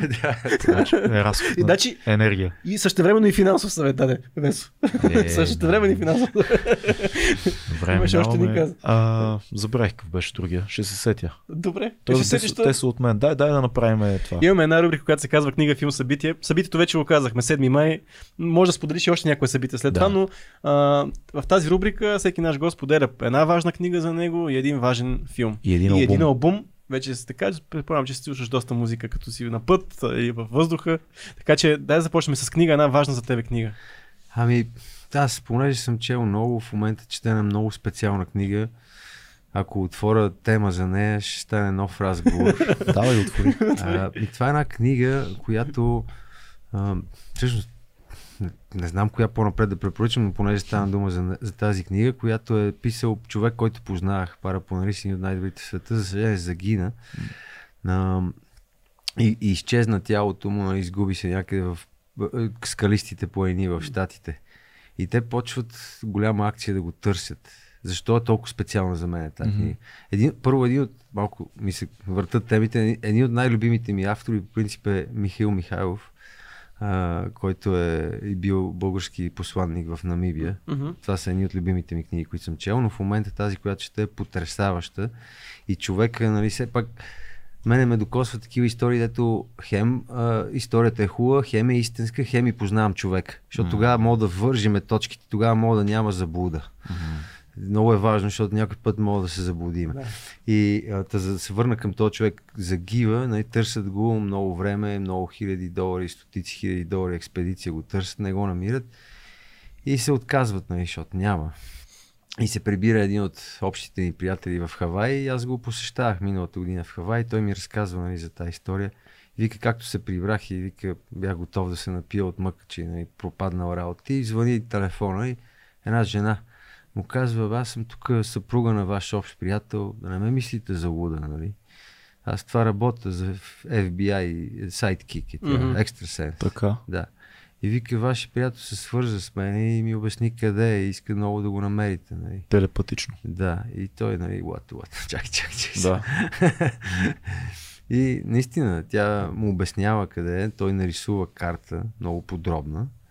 И фаща си самолет и се връща, ма този път сам без много да го раздува, нали, медийно. То това е трудно да се раздува. Да, мен, и почва да търси, нали, стига до някаква зона, много подобна и почва да лети с дрон с очила. Ха. И нали, лети там и склоновете и все повече му изглежда нали, като това, дето тя му е нарисувала на картата. И в един момент забелязва и крилото там в храстите. Направо не му се вярва, развълнуван, тръгва да лети с дрона на връщане. Той е спрял буквално в някакви шубраци там, в някакъв черен път. Но част от, от описанието в това, което тази жена му казва, освен картата, е и следното. Нали, той каца с дрона на връщане, маха си очилата и вижда, че пред него има един червен пикап, ръждясъл, който е просто блокиран от, М. от него, защото е спрял. И част от описанието на картата е като стигне червения ръждясъл пикап в ляво. Аре, бе. Тук това отново не е шега, не е YouTube сензация. Това е, това е real life. Сега ще стане YouTube Да, сензация. Да, и, и той такъв не може да повярва. Нали, човек, и кога става историята още по-странна. А, човека не е ядосан, както по принцип България може да се случи, че сме запушили някой. А, човек е много удивен и, и, го, и му задава въпрос, ти видя ли белия кон, където търчеше около нас? И той вика, какъв бял кон бе човек, аз лета с дрон отгоре, не видях никакви коне, нещо, какво ти има. И той вече повече на вълна на тялото, не- не го интересуват други работи. Да. И въобще не му обръща внимание, нали, после намират тялото, нали, спасяват го. Връща се той и гледа футиджа на този дрон. Нали. Той като излита и като каца, го прави от покрива на колата си. Като излита, се вижда около колата, че няма никакви стъпки. Прах. Никакви стъпки. Обаче, като се връща дрона да кацне, се виждат много, много, много, много конски стъпки в кръг около колата. И тялото на този човек, защото той е бил от племето на Вахо индианско, притчата е, че като тялото загине, духа си заминава на бял кон. Е, жестоко е това. Жестока история. Това е, някой трябва да го Та, ако, филмира. ако някой а, мисли, е че тия глупости, това са глупости и са чудеса, да си зададе въпроса какво е живота като цяло и къде се намираме и, и, защо да не вярваме в такива работи, те са абсолютно... Какво беше? Ние сме, ние сме а, чудото на това, че сме маймунки, които живеят на въртящ се в вселената камък. Да. И ние сме на него. Да, но иначе тази книга, понеже е на английски няма да препоръчам на, на, на слушателите, нека да прочетат примерно един от романите на Михаил Михайлов и Нича. Той обяснява, той, той има много всеобхватен мащаб, този роман, защото обхваща от времето, когато парите не са съществували, Мгм. хипотетично, защото е имало такова време, до времето, когато, дай Боже, един ден да изчезнат. Няма по-голяма рамка за живота от това, според мене. И мене ме докосна адски много, исках, даже му се обадих, викам, Мишо, трябва да направим филм задължително. Той вика, а, спокойно ти. Сега се развълнува, не, наистина още една от най-хубавите книги, които съм чел. Иначе за филм бих препоръчал 110% няколко филма. Казвай ги, казвай ги, смело. Те са моят списък, който наистина ми потвърждава всички ти разсъждения и истории, дето ви споделям. Единия, който гледах наскоро и ме вдъхнови брутално много, се казва Алпиниста. Да, да алпинист М, на английски. Не съм го. Много прозично име. Имената по никакъв начин не отгатват това, което ще Да. разтърси глед... зрителите. Алпиниста е истинска история. Всичките са по истински истории. А това е игрален филм, нали? Не, не, е и документален. А. Документален. Алпиниста. За най-добрия алпинист, който някога е бродил до, до днешна дата, за съжаление вече не броди на земята. Няма. Къде го гледаш? Ами, може да си изтегли в интернет алпиниста. Бих, би го... В Netflix го има. Да. А, друг голям филм, който мен много ме е вдъхновявал, а, а, Kissed by God или Целунат от Господ. Историята на Анди Айранс, световен шампион, трикратен по сърф. Истинската неговата история. Брутално хубав. А, друг филм бих препоръчал документалния филм за Джордж Харисън. Малко за живота, не Яко. само за спорт. Да, Това е един от най-дълбоките филми, които пак като книгата на Мишо могат да обхванат живота много цялостно. Аз не съм го гледал, но Джордж Харисън е уникална личност. Ами само ще цитирам едно интервю негово във филма, където има и много силно докос. Той споделя как са се докоснали и са открили един много сериозен проблем в живота, който е наистина най-големия проблем, който те са срещали. И, и, и за ироничното и тяхното притеснение, че ние всички, 100% от популацията на тази планета се стремим към този проблем. И моля да отгадне Да, такъв е ами- този проблем? нещо материалното парата, Ами, парата Ами, движи света. не само това, то всичко е. Той филма се казва Living in a Material World, Мгм. живе, живот в да. свят. Но всички ние се м, вдъхновяваме от живота по няколко направления. Да имаме повече любов, да имаме повече възможности, да имаме по-красиви неща, по-красив живот, да... Нали, всичко, което въображението може да ни каже. Да. Плюс ценностите, където са ни научили. Мгм. А представете си всичко това да ви е даденост. Ама до едно Да. докъдето може въображението да се разтегли и да го имате като, като възможност. И това да не ви да не ви прави щастлив и да не ви помага да, да, да сте ентусиазиран. Това е сериозен проблем, защото ние когато имаме краш в живота си, някаква ситуация, нали, каквато и да е, това, което ни изправя част от освен инстинкта за самосхранение, но и проекцията за по-светло бъдеще. Така. Това е част от стимулите, които ни помагат да продължим пътя си. Смисъл някакъв. А той, те ги имат всичките тия и това не ги мотивира. Това е сериозен проблем. А ние подсъзнателно или съзнателно се стремиме към това състояние. М. И това, което е ироничното, че той разбира как да се справи с този проблем. Не е имайки още повече, защото не може. Той М. всичко е постигнал. Те го обичат жени, деца, деца, кучета, политици. М. Всички, всичко му дават. Има всичко материално. А, той намира отговор на този голям проблем е като си спре часовника, като потъне в момента на творчеството, отива в Индия да се запознае с едно гуру, което му дреме на челмата, кой е Джордж Харисън, той не го и познава. И почва да го учи да свири на една китара с много струни ситра. Мгм. И потъвайки в този момент, той забравя за този проблем. Той не съществува вече този проблем. Ама ти, ако си обичаш работата, ти цял живот си бил така. Доста яко. Много яко. Ева. Ще го гледам филма, между Да, да, звучи супер Беше много хубаво го да изриби, така че. Но, но другият, последно да Да. довърша филм, който също е много важен, защото такива като Джордж Харисън и като който да било други, които са излезнали от обществената рамка М. и са оставили знак след себе си, се приобщават с една обща даденост или по-скоро липса на молекула в тялото, която се нарича monoamide oxidate, А, какво? МО. Така. Значи колкото и а, нали, стандартно, ако ни е наред количеството тази молекула, ние когато отделяме чрез тялото си, чрез хормоните, а, хор, а, отделяме чрез тялото си хормони като серо- серотонин, допамин, чрез тази молекула се освоява Окей. и ти можеш да се задоволиш, да си удовлетворен от живота, да си окей, да си хепи, окей.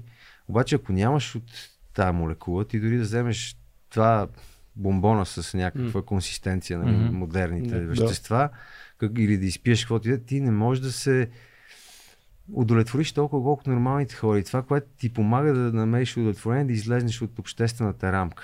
И според зависи от средата, ти, ти ще избереш 90% не заради гените си, а да излезнеш от рамката в посока заради средата. И М. примерно, ако си в кофти квартал, ти ще искаш да си като тия деца по-малко, нали, тия дето правят глупости. Да. И въпрос на късмет в каква среда ще си, което е профал, много фундаментално осъзнаване, че всички тия хора, които всъщност са а, творци, инженери, музиканти, които са излезни от тази рамка, също това а, приобщава и а, престъпници, а, алкохолици, хора, които имат зависимост от наркотици, асоциални, всякакви тия екстремни неща, Мгм. има то общ проблем. И това, което ще направи художник, а не престъпник, е просто правилният квартал. Значи в затворите има много качествен материал, който просто е расъл на О, грешното да, да, да, място. абсолютно. Ти за да имаш тази нали, сила Абсолютно. да извършиш нещо. И това, това е много такова. Обаче ние всички като общество сочиме срещу тях. Да. И роптаеме, но те са ни дали абсолютно всичко, което е развито до момента. Не, ние, ние, този тип хора. ние А- говорим за симптома, Да. а, а не говорим за причината. Ние казваме, то човек е извършил дадени неща, не си даваме сметка средата, в която той е израснал. Абсолютно. И тези хора никога не намират трайно удовлетворение. Те винаги са в полза на обществото повече, отколкото в свое собствено. А как се казва този филм? Филма се казва с възможно най-тривиалното и не- неадекватно име Адреналин Ръш. Но всъщност, Окей. защото, аз те, виждам, защото те разглеждат бейс джампарите Мгм, Мгм. мгм. и нали, там има изследвания от Оксфорд, професори, дето правят тия кръвни изследвания и намират общото и връзката. Уникал, образователен, според мен, тия филми Това трябва да е върват в училище интересно. на бекграунда там, вместо да има реклами за учебници, нали, да върват те тия някои истински истории, другото ще се То оправи. не пречи, нека да има и учебници, но това е нещо, което Така много де. повече ще гледат Но- и Не. разширява хоризонта много Но, сериозно. но на нас а, ни е важно да имаме примери, които са близки до времето, в което живеем. Точно така, не да така е. учиме Точно така е. за фараони, което е много интересно, нали, любопитно.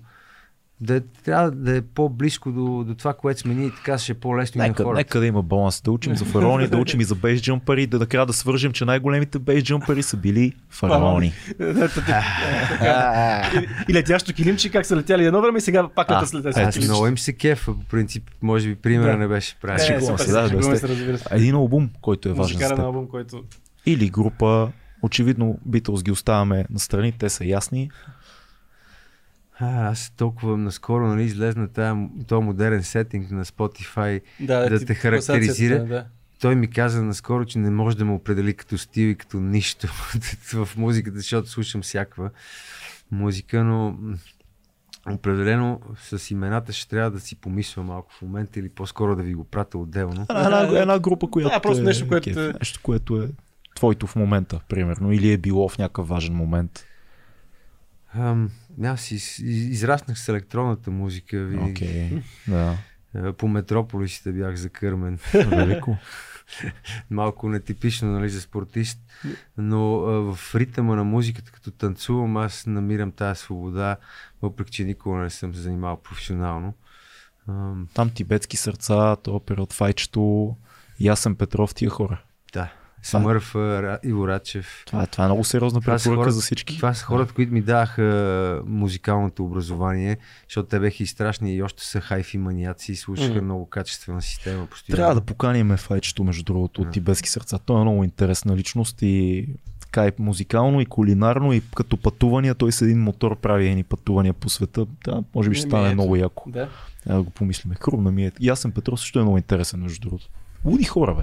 Маняци. А, събитието, освен Wings, казахме за Wings на седми, нещо друго да, да поканиш нашите хора да те видят някъде. Или ти Да си- погледнат нагоре. Да погледнат нагоре, дали ще видят Весо. Къде, къде? Ами, ние се стремим постоянно да летиме в България. Най-често могат да ме видят на Черни връх, когато е хубаво времето. Виждал съм те и аз. Иначе тази година се готвя да ходя в Пакистан, не съм бил от 10 години. Отиваме за сериозен проект, за сериозен период от време.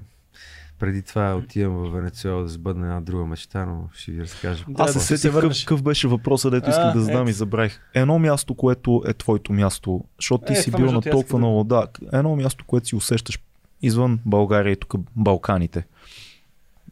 Къде си? Всякъде. Навсякъде. Насякъде се чувствам много обичан, много подкрепен. Много... Може би най-трудно ми е било. По-скоро въпрос трябва да е в обратната посока. М, къде, къде? ми е било най-трудно? И това са единици тия места. Окей. Примерно в Китай ми беше много трудно да оцелея кулинарно. Много пържени. Храните бяха много неприятни. Иначе, абсолютно навсякъде аз съм се чувствал абсолютно благодетелствено. И, Знаете, имало е случаи, където са ни канени на ивенти. Това сигурно само по комунистическо време на, на, хората от, нали, от правителството, от партията, се е Партията, да. случвало. А, а, имало е брандирани чисто нови скъпи автомобили с нашия облик. А, веели се българското знаме с километри подредени в колони хора. Нали, това в Джава, в Индонезия. На места, на, в Иран а, бяха направили гоблен с нашия облик, шоколади в нашия облик. Нали, а, аз съм се чувствал като рок звезда на такива места и тук в квартала после, нали, трудно е. Мисля, че това, това казва всичко. От кой квартал се само да питам? Бъкстон. Трудно е. Трудно е. Много ти, Днес много ти благодарим. Много беше готино. За нас си рок звезда И 100%. вие така. Поздрави, поздрави и на Бъкстон. 7 май. Wings for Life. Wings for Life. World Run. Да, и uh, Running Monkeys е нашата, нашата група. Цеци оглавява Да, съм групата. капитан. бъдете живи и здрави, бъдете смели. С кауза. Чао! Чао.